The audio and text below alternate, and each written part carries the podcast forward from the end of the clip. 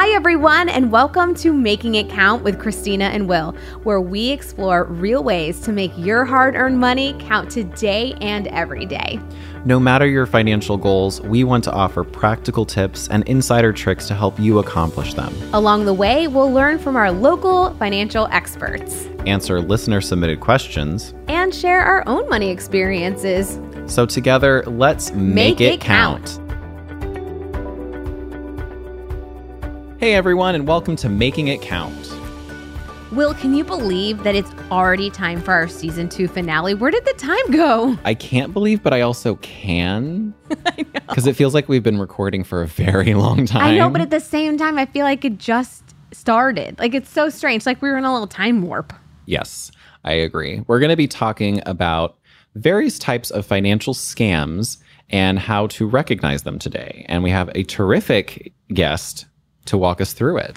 We do. I mean, we always have terrific guests, but I think this Extra special today. is extra special.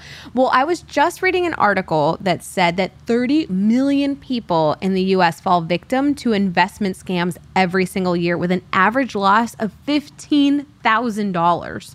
Ooh. Yeah. That is a lot. So, Christina, have you ever had someone try to get you to invest in something that sounded off color?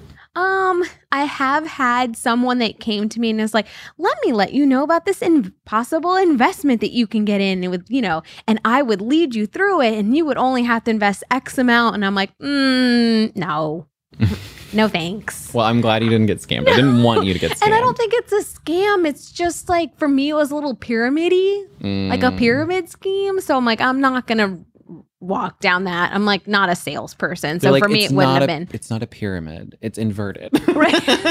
right. Have you ever been like try like has anybody tried to get you to do anything like that?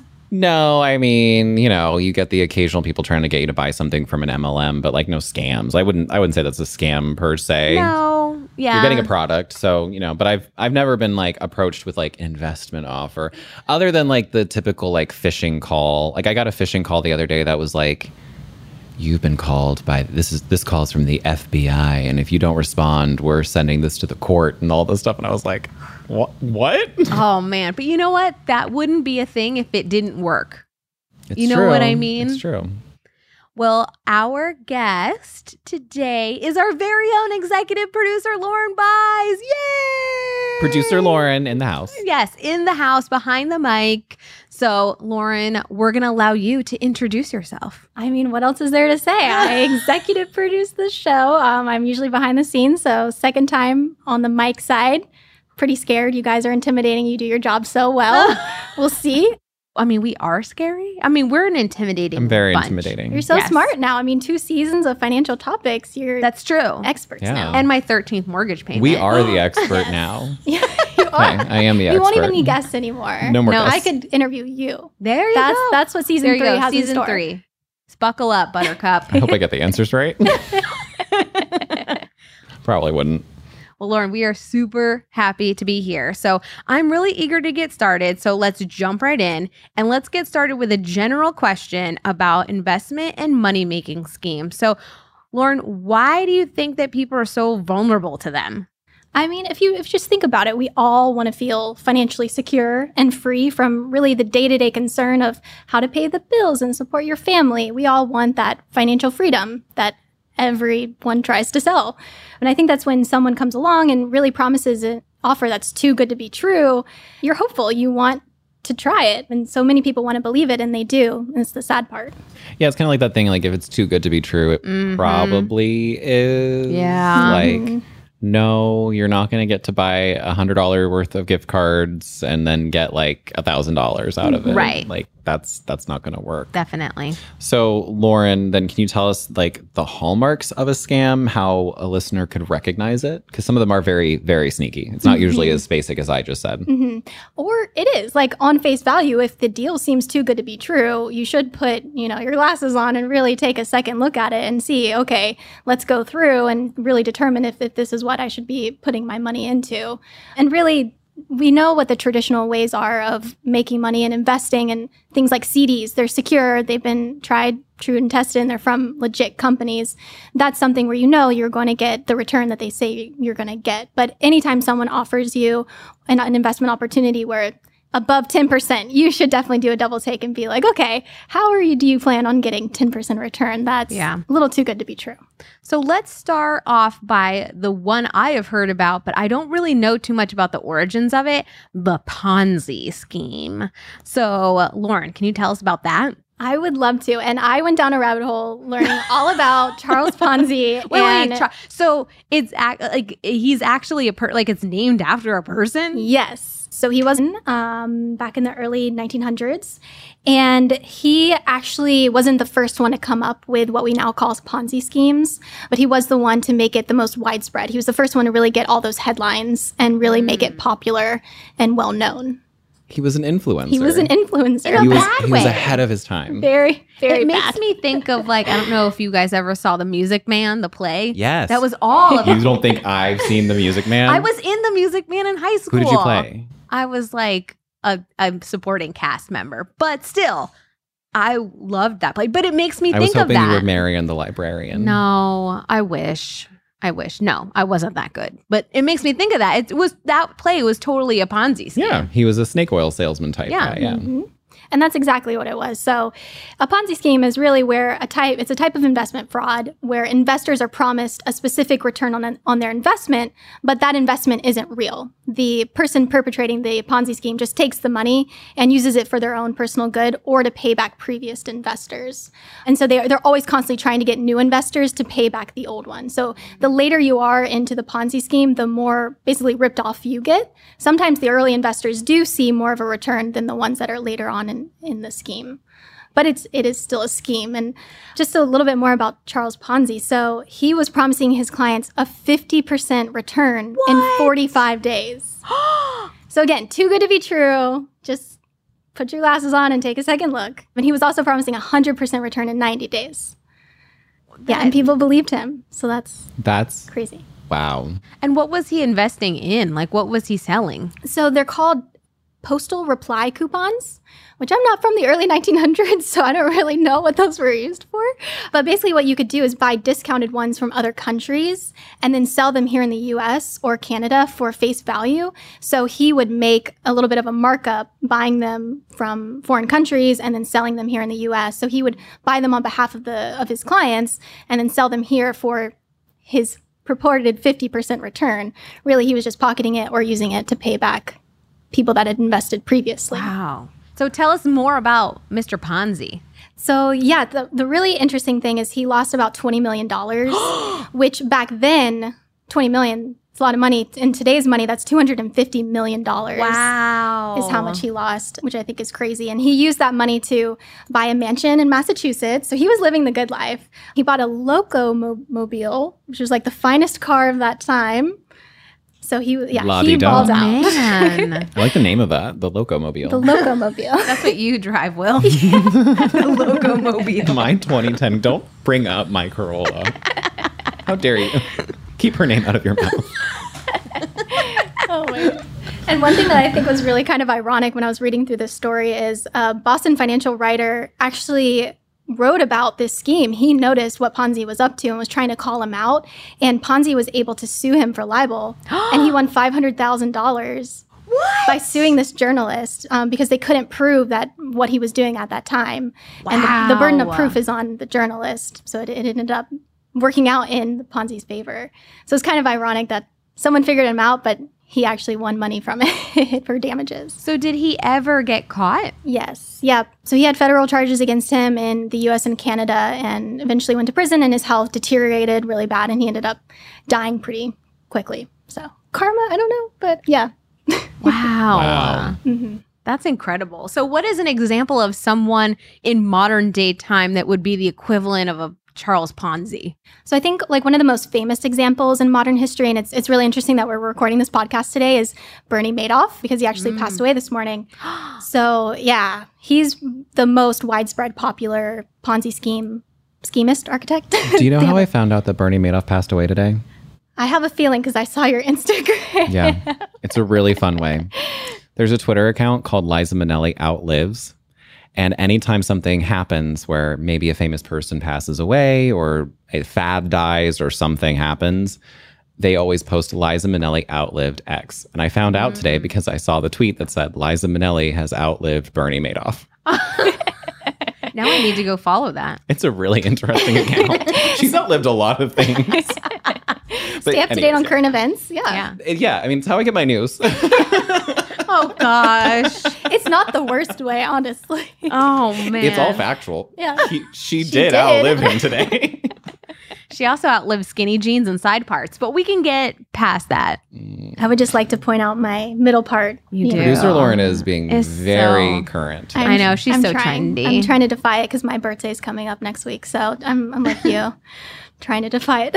but yeah, so back to Bernie Madoff. He actually lost 65 million, billion, excuse me, with a B, billion dollars. Wow. Yeah. And they gave him a 150 year prison sentence. He was already older gentleman when this happened. So it was more of a symbolic gesture of, hey, you really messed up. You're you're never getting out of this. Yeah, no. Yeah, I watched a film, and like it was like an HBO film about him, and I was like really excited because it like looked really dramatic and it had good actors, and I was like, oh, this will be good. And I was hoping they would like start with like the origin of like how the whole thing started, and it mm-hmm. might have built up to that. I didn't finish it because I was immediately turned off because they started with him like within five minutes of it starting, you hear him go. Yep, I did it. It was all a scam. I was like, wait, I was like, wait a minute, what? I was like, they didn't even build up. Like, I don't even care about this guy yet. I don't like, no. and they gave away the They punchline. no. I, I hope our listeners out there don't hate me for saying that. I didn't care for it. So we know about Bernie Madoff, but I worry a little that our listeners will hear 65 billion and think that doesn't apply to me. I'm not investing that kind of money. No. I don't know what Christina's doing. I was gonna say, speak for yourself. Who knows? Christina might be a billionaire. We don't know. Um, but I know you have an example of a scheme that might be a little more relatable to our listeners at the moment. I do. And this one I picked especially for you guys because I know we have a super big Hamilton fan in the room. That's me. It's shocking that it's not me. I know you love the Music Man so much, but like Hamilton is like, oh wow, like my jam. I haven't seen it. what? Okay, we're gonna have to do a, a, a meetup where we're eating Taco Bell while watching Yes. Hamilton on Disney, Disney Plus. Plus. Yes. That sounds like a fever dream. So, okay, Lauren, what happened with Hamilton? Okay, so it's called the Hamilton Ponzi Scheme, and it involves obviously the Broadway musical Hamilton. And back in 2015, Hamilton had just moved from being off Broadway to Broadway, and it was a huge hit. Tickets were impossible to get, and this man named Joseph Meli was known to be the guy in New York who could get his friends tickets to really any show or concert. So this guy, he was a New York event promoter and a Hampton socialite. So he he lived this life. People trusted that, you know, if you wanted tickets to whatever the coolest hit thing is, he could get you in there. He actually ran a concert series that featured Billy Joel, Prince, James Taylor, Wow. where it cost $3,000 a ticket to get into this concert venue.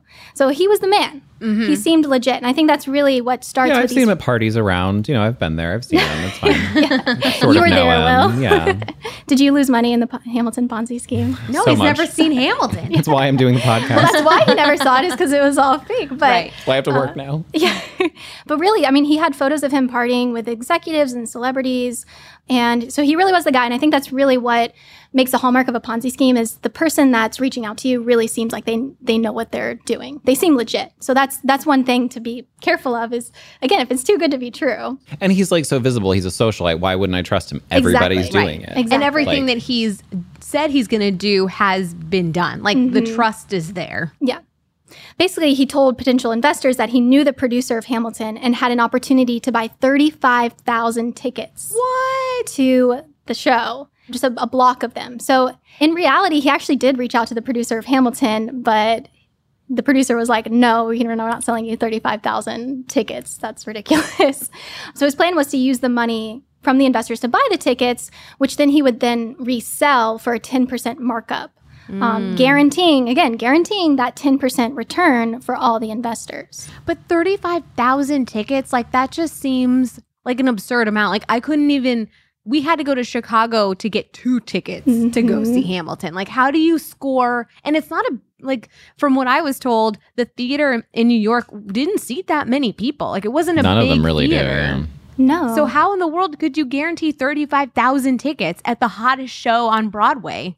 And that's Wow. that's the thing is that's how great his rep was. If you say you're you're this man and you say that you know the producer of Hamilton and have these tickets, no one was questioning it, even though the theater, like you said, only holds about thirteen hundred people. Okay, yeah, I thought it was really small. Yeah. So you'd have to book, I think I did the math, twenty six performances of the show to reach thirty five thousand tickets. Wow. So it's just yeah, absolutely ridiculous. Hmm.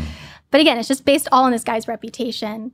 And really, one of the most well known people to fall victim to the scheme was Michael Dell, CEO of Dell Technologies. So, again, it can happen to anyone. wow, and he's a smart guy, and he felt Mm-hmm. wow. So Gotta was he? get a Dell, dude. I'm assuming that he was caught though. Yes. So, his scheme lasted about two years. Wow. And eventually, he was caught. But I mean, it's really crazy how like somebody who's like the CEO of such a well-known company Mm-hmm. who you would automatically just kind of think in your mind that's got to be like a pretty smart person Right. fell victim to something and really it probably didn't impact him all that much hopefully but that's what we're saying it's a scam it, it- you're not going to know immediately maybe Right. you, you might have a feeling but like it could be somebody that you know really well it could be somebody that you even trust mm-hmm. Yeah. Definitely. And he had he had two accomplices too that were uh, part of this scheme, and they were investment fund people. So again, it's all on the reputation. People just trusted what they were saying, and really, ten percent doesn't sound that ridiculous when you think of people buying tickets and like scalping them. You can yeah get it's not insane Yeah. like a 50% return or something like you know that's an automatic like oh I Mm-hmm. Red flag, yeah. that you know Mhm. Okay, so so now we've heard some of the most famous Ponzi schemes. Can you run down the hallmarks of a Ponzi scheme and how our listeners can avoid being caught up into one of these? Of course. So the primary hallmark is that it's an investment scheme that's promising a return and it may publicize higher than average returns. So I mentioned Bernie Madoff earlier, and his company attracted new investors by publicizing returns that quote unquote beat the market year after year. So people should always be skeptical of guaranteed returns and like we've said a million times, returns that seem too good to be true. Yeah, because when you normally when you invest anything outside of just a standard like bank savings account, when you go in and actually invest, they usually say up front like this is not guaranteed. Not guaranteed. No, that's. I mean, It's not I've, insured. It's nothing. Mhm. Even with my Roth IRA, you have to sign all these documents saying like it is not guaranteed that you're going to be make like making X amount. Yeah. And something else I read is, you know, if you ask them, okay, but how how do you plan to beat the market? A lot of the times they make it seem mysterious and they don't directly answer your questions. It's so complicated. I don't need you, I don't need to bo- bog you Mm-hmm. Yeah. down with the We details. do this all the time, and they'll throw around big names. I might be really good at this. Yeah. oh, be careful, Oh no, Lauren. this was bad. I was I have an educating the wrong opportunity thing. for you. Oh man. So, like, what's the difference between a Ponzi scheme and then a pyramid scheme? Or are they interchangeable or is it the same thing? So they are different. So in a Ponzi scheme, the scammer repays early investors with money from later investors. A pyramid scheme is a scheme where the company behind it earns money primarily from recruiting new people into the scheme. So typically there's some sort of company or product behind what you're selling, not just, oh, we're going to invest your money in X, Y, and Z. So there might be something actually tangible in it. hmm exactly. And really, with the pyramid scheme, the person at the top is the tip of the pyramid, and membership, the more they recruit, increases exponentially as each new recruit brings in new people. So that's the mm. idea behind it: is the more people you bring in, the more money gets shared around, and eventually you will make a percentage off of what the people you're recruiting bring in. Okay. That makes sense. And the person at the top keeps getting more. More. Right. So, what's an example of a pyramid scheme? So, really, probably one of the most famous pyramid schemes was back in 2013 with a company called Fortune High Tech Marketing. Very real name. Yeah, it sounds I'm super already legit. sold. It's kind of like Seinfeld. It's like I'm inve- what is it? He's um import export dealer. Yeah. or like any of like the Looney Tunes companies, they were always like Acme. Acme. Yeah, yeah. uh, but they're a Kentucky-based company, and they called themselves a multi-level marketing company, which again is different from a pyramid scheme. Okay. on paper. So it recruited people to sell a bunch of different products, including cell phone providers, dish network, home security systems, and even health and beauty products. And basically, the salespeople would recruit and pay between $100 and $300 in annual fees, plus any payments to get access to higher sales commissions and recruiting bonuses. So, anytime they ask you to put in this sort of upfront investment, that's when you know you might want to take a step back and be like, okay, what am I actually investing in and why do I need to have so much upfront? Just something to question in that regard. I don't think I've ever heard about that one. How many, like, how big did it get? How many people were involved? And that's what's, what's crazy is 350,000 people in the United States and Canada bought into the scheme. Wow. Wow. I never even heard of it. hmm Maybe because it sounds legit. I mean, it doesn't. And they're giving, like, they're selling products that are legitimate Real products. like cell phones and and security systems and dish. Like those are all tangible things. For yeah, like you're getting a product out of it. You're not just handing over money and getting Mhm. nothing. right? A trusting product that Mhm. you already have built, you know, a trust on it. And one thing I had read when I was looking into this is take, for example, Dish Network. They didn't even know that this company was basically reselling their products. So they didn't have direct connections with some of these companies. So they were using their name without permission from these larger companies, sort of to add to their reputation of being a legit company. Man, hmm So, okay, I know that you said that people earn money from recruiting new people. So the more people you get in, the higher up you get. Did anyone actually make money selling these products? So in this case, very few people did. The company itself released numbers that reveal that 95% of its sales reps earned less than three grand per year. what? and almost 30% earned absolutely nothing at all, but they still had to pay those annual fees to even get into the program. So they were investing money and made absolutely zero on it. Wow. Yeah, 3100 isn't going to give anybody No. financial security. Not in this economy. No. No, no. No. No. Mm-mm. But I think the thing that is like if you were ever going to own a franchise, like if I ever wanted to own my own McDonald's or my own uh, Chick-fil-A, which we talk a lot about, I do have to put money into it to be able to be a franchise E. So that almost like makes sense. Like, oh yeah, I have to buy in to be part of Mhm. the investment. So I can see how people can get sucked like sucked into the idea of being your own boss Yeah, and it's almost owning like- a part of Mhm. it. it's almost like the guise of like I'm making a smart business decision because look at Mhm. like you have to put you know put the investment in to get Right. it back. You know, Mhm. you're not just gonna yeah. And I think it's Mm. again looking at the structure of the company and how how does the company make money and how would you make money? Right. You know, if you open up a Chick-fil-A, you're making money because you're running a retail Making store. money because of Chick Fil A. yeah. Because they have the most efficient drive through on the planet. Not because you're getting 10% of whatever your recruits get who get it. So I mean, literally, that drive through is like it's like a spectacle. It is. like, I know. And I and I worked at a Chick Fil A, and like I we sort of did that a little bit, but not like it is today. I pull up and I'm like, there are 500 employees out here helping us. Yeah, that's true. So $3,100 is not going to come close in me leaving my full time job to do this. That doesn't even cover what I'd have to pay in daycare cost a year to actually do the job. So, Lauren, you got to clarify this for me. What is the difference between a pyramid scheme and then an MLM? Mhm. And what is an MLM? Yes. So an MLM is a multi level marketing structure company. Okay. And really, the lines kind of get blurred here. And I'm sure if you've known anyone who participates in an MLM, they love to talk about how it's not a pyramid scheme and they will defend it to their last dying breath, which, again, if that's your choice, that's that's your choice and that's fine. There are some legit ones out there. But really, the, the lines are blurred here. And just like a pyramid scheme, the company's at the top and all the sales reps kind of layer in under it in a widening level underneath. I don't know if you guys have seen the the Office episode. Or it's like a cold open where Michael is trying to get his coworkers to join his get rich quick scheme um, by basically selling calling cards, and everyone's making fun of him. Like no one uses calling cards anymore. Like what even is that? And he's trying to recruit everyone else to join him.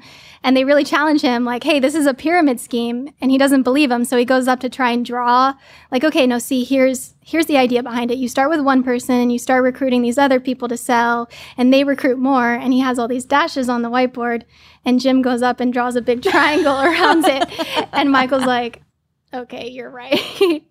so really, all it takes is just to take a step back. Sometimes you get caught up so much in what's my return on investment? What can I actually make from this that you don't think things through clearly? I've seen that, and that it always kind of comes down to that. Like, even if it's the inverted triangle, I've seen episodes of TV shows where they do that. They're like, flip it upside down, it's a triangle. um, but the MLMs are legal, right? Like, that's a a legal business. They are. They are. Although there's a lot of people out there that think they shouldn't be, but MLMs have great lobbyists. But, you know, when the products are decent and they stick around a lot of time, people can legitimately earn money. You are selling selling products and that you make a return on. Some examples of MLMs that have been around for a long time and are completely legit. Mary Kay, Tupperware, Avon, Beachbody, Pampered My Chef. mom loves a Tupperware. Oh, really? I didn't know loves Tupperware. Beachbody was an MLM. Mm-hmm. I had no idea. I just thought they did on demand workouts. But who's selling you those on-demand workouts? Facebook. Facebook. Oh, yeah, I, I- am. Yeah. But I as well. definitely, I mean, the Mary Kay, the pink Cadillac, Mhm. that is like classic. Like I remember seeing pink Cadillacs. if I like see that. Mary Kay on a car and it's not a pink Cadillac, they didn't sell Mm. enough. No, but those I'm are all kidding, I'm kidding. legit. Yeah. Like people make money from those. they do. hmm And that's that's why those are legal and they're not shady. They've been around for a long time. But there are shady ones, and I think one of the ones that's been in the news most recently is Lularoe. Mhm. So if you don't know about them, um, their products are those you know colorful women's clothing in kind of modest styles. Um, Those in- leggings. Those leggings, yeah. Yep. so in 2017, they had more than 80,000 quote unquote individual distributors selling their clothes. And really, what happened was a, the issue that kind of came up first is that the clothes aren't that well made. Tons of people were posting pictures of ripped leggings and shirts on social media. And it can be hard to sell that stuff when people scroll down their Instagram feed and see a dozen examples of products falling apart. Mm-hmm. Yeah, I mean, well, and especially in the age of social media, and I think we all know this. Like, if your product isn't up to par, you're going to get ripped to shreds mm-hmm. very quickly on social mm-hmm. media. Um, especially if you're promising things that aren't there. And like, fast fashion is a huge thing. But a lot of us, I think, especially as once you've had a few experiences with fast fashion, I won't even name the companies we are all thinking of. um, you quickly realize it's not really worth it. You might as well spend the the higher price. You might as well buy that higher price item that is going to last you, and you don't have to worry about it. 'Cause it, it brings up questions of why why are your products so poorly made? Yeah. And why am I spending so much to get them? So okay, but we so we know that their products are poorly made. hmm What about the people selling it? What happened to them after this broke that wow, these leggings are terrible? Yeah, and I, I think what it what started with is any new distributor had to make a significant upfront investment to buy inventory. So they were pushing people to buy between five to nine thousand dollars worth of inventory and have that on hand. And there was actually an official recommendation that representatives should keep about twenty grand of inventory on hand. Wow. Yeah. That is insane. I did when we were talking about MLMs because I didn't know that's what they were called. There was a time where like my Facebook feed was full of people that were selling mm-hmm. Lularoe, and then suddenly it all disappeared. So I went and did like a deep dive. Like I went down that that cavernous. Isn't it kind of like, fun that their name is Lularoe, Lularoe and it sounds very similar to another company that's famous for leggings? Yeah. Yeah. I think they crazy. came afterwards though, and Lularoe was named after the woman's granddaughters. The, the beginning of the women's Mm. It just sounds so. It just sounds so similar. It was hard to like. I don't know. like, come on. But I wondered about that, and I I it's like me starting like Lulu Limes. I would buy those. but the quality is there. Like Ooh, I could start an MLM with you. there you go. Let's go. And then you guys are going to try to get me to do it. Yeah. Like I know so many people, not directly but indirectly, lost a lot of money through it because Yeah. they never knew what inventory they were going to get in. So like you would mm-hmm. order X amount of leggings and X amount of sizes, but you never knew what you were getting. well, and then think about it this way: the Instagram feed starts breaking. The products aren't good. Nobody Yep. wants to buy your product, and you have twenty thousand dollars worth of inventory on mm-hmm. hand. Yeah. Like I read the article that That's I read. devastating. This woman had lost it all. Like she every every dime that she made, she had to reinvest because the people above her were encouraging her, "Oh, well you'll sell more if you have more inventory." Mm-hmm. So that's one of the lawsuits that have come out that they felt pressured to do it and she actually went into like $50,000 worth of debt Oh, Oh my god. and she ended up just selling all the items for like a dollar because she mm-hmm. just had to get rid of them. Yeah. Because you would get half of half or more of the inventory that you would get in was not sellable. So you would mm-hmm. just keep, you'd be encouraged to buy more of the product to get a very finite amount of sellable pieces. So you mm-hmm. end up getting stuck with all of these unsellable items. Oh, it was so sad. Well, and what I think is sad, I mean, yes, you're fifty thousand dollars in debt, but they, I feel like they prey on. uh, You know, I'm a woman myself, and I, I want this need, have this need to feel financially independent and want to live the kind of lifestyle that I want, that I see on my Instagram feed of, oh, not working that nine to five. I just, you know, sell clothes to my friends. Like, they prey on people. That was one of the Like lawsuits that. that. came out. They said they mm-hmm. particularly preyed on stay at home moms mm-hmm. or women that were wanting to make extra income for their mm-hmm. families. And now there's there's like billions of dollars worth of lawsuits out there because of it. It's really sad. Yes. And actually, in, in tw 2017, there was a billion dollar class action lawsuit filed by people in California who claimed that the company advised individual distributors to borrow money, max out their credit cards, and even sell breast milk to buy inventory. Wow. Yeah, can you imagine that? someone telling you to do that? That's that's how you know. I mean, there's many red flags. And even the lady in Don't the article was like, the red flags were crazy, but she's like, I was in the middle of it Yeah. and I just bought into it. yeah. when you're in the heat of it and you're also put under a lot of financial strain Oh, on yeah. that point like mm-hmm. there's peer pressure there's financial st- you've already you may have already invested something in it and you feel like you've mm-hmm. got to try to swim out of it and like Yep. you're already buried so deep and, and, you're so like you have like they were encouraged to do it all on social media. So now you Your have this friends and reputation. family know. Mhm. Everyone knows, and you don't want to be like the one who had to come out and say, "Well, I fi- this I I, this was a failure." So you just keep doing it more. Oh, it's so sad. yeah or that i or that you may have made a mistake like it's Yeah. it's terrible all around it's horrible and those people were ultimately like they were fell victim to something and it's Yeah. very sad Yeah. Unfortunately, the class action is still pending, but um, they were also sued by their chief clothing supplier, which claimed that they were financially insolvent and running a shell game to avoid paying their debts.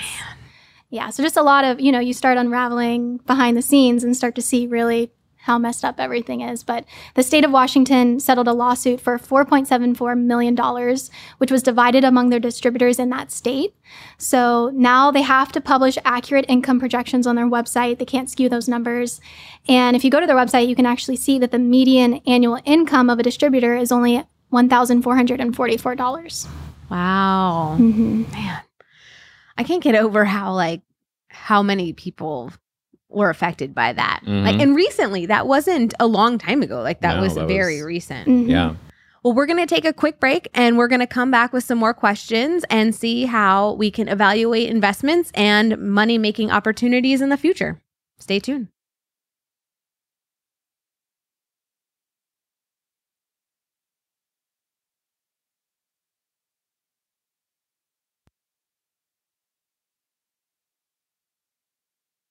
Welcome back. I want to start with something that stands out to me about both pyramid schemes and MLMs.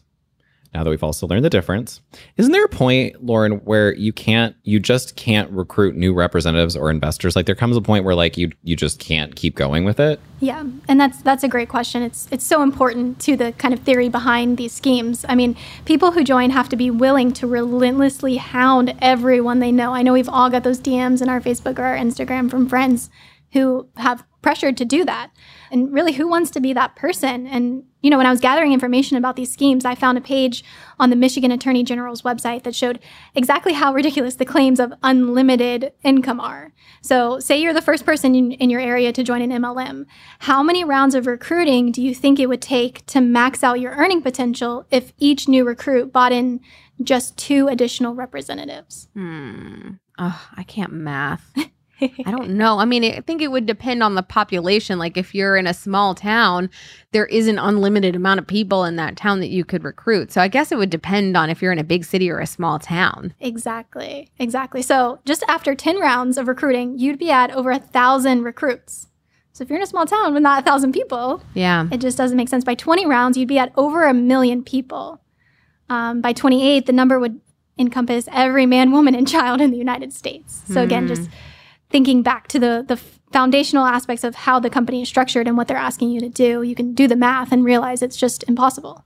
People really need to be aware of market saturation before they join an MLM. So, not everyone will want to join and not everyone will want to buy the products. And people do leave the MLMs all the time. Well, and I think like you know, I, I have talked to some people I know who've been involved in MLMs at one point or another, and they were in it for either a set period of time or they might even still be in it. But in some way, they got something out of it, and some of those people did enjoy the work or the mm-hmm. friends they made. Like I've I've mm-hmm. heard some people tell me like, oh my god, they like I actually made good friendships through this because I talked and met other mm-hmm. people. So with that being said, you know, considering we've talked about some reputable companies like Avon and Mary Kay, what would you say is the single most important thing that people can do to protect themselves from a bad opportunity? Exactly. And I, and I, I like that you brought that up, Will, because there are legit companies out there. And I think there are benefits outside of just monetary gain from doing networking like this. And obviously, there are opportunities outside of MLMs to do networking and making friends. But if that's your avenue to do it, then better for you. Just make sure you're protecting your financial assets as well. Um, but to answer your question, I would say that research really is at the top of the list. And you know, don't just read a few articles or if someone's sharing you know information about a company and they're participating in, it. Do your own outside research, crunch those numbers like we had talked about, and really look at the income projections on their website. Um, you know, like we had mentioned before with LuLaRoe, less than three percent of distributors made more than seventy five thousand dollars a year. Man. And that, like, I bet you the people that join think, well, I could be that 3%. percent Mhm. Like, I could make $75,000. Exactly. Well, we all like to think we're special, Right. yeah. Yeah. which I am, I mean, yes, you and, are. and for you sure. both are. Yes. Aw, you like how he tried to butter us up? He did very, Mhm. very good. I'm just more special. Yeah, I, I mean, I agree with you. Americans, as a as a rule, just are hopeful. We like to believe in the American dream. And, Yeah, but it's an opportunity. Maybe it's my Mhm. big break, Mhm. and maybe I'll have a success. yeah. Well, I think this has been absolutely great to hear about. So thank you so much for coming behind the mic. Yay, Lauren! It's been weird because I keep looking at the chair that you normally sit in, and, it's- there's no one there no that I one can like look at and make faces at, like, or like point my little paper at. And Yeah, you two are and- usually teaming up against me. So it's Oh, kind of don't nice. give away to the That be- behind is the a, that is a vile accusation. That is. I am I am offended. Christina, you know I give you all the fun questions. That's okay? true. Really, That's if true. anything. Girl power. Girl power. It's so nice having you on our you, side guys. of the table, and thank you on our side of a mic, the microphone. Actually, thank you for all the hard work that you do. Yes. You put everything together, you and Greenhouse, and thank you to Edition Financial for continuing to let us do this fun Yes, podcast and and all that. So thank you so much for being here. You guys make my job easy. So, Yeah. Thank you. And thanks to Resonate Recordings for editing our podcast and all of that. We have so much to like shout out and thank all of the people that came on and became Mhm. co-hosts or, or guests. We had some great guests this year, this season. We really did. We had a lot of great ones. Yeah. So I hope you guys all enjoyed it. But thank you, Lauren, so much for everything that you did. Of course. and Thanks for you having me. keep doing. All right. Well, now it's time for our favorite segment called What, Did, We Learn Today? Okay, so for me, it was a big realization about like I didn't know what MLMs were. I just see them all the time, like the oil, essential oils, and and the nail sticker things, and like I've seen them, but I never knew really what they were called.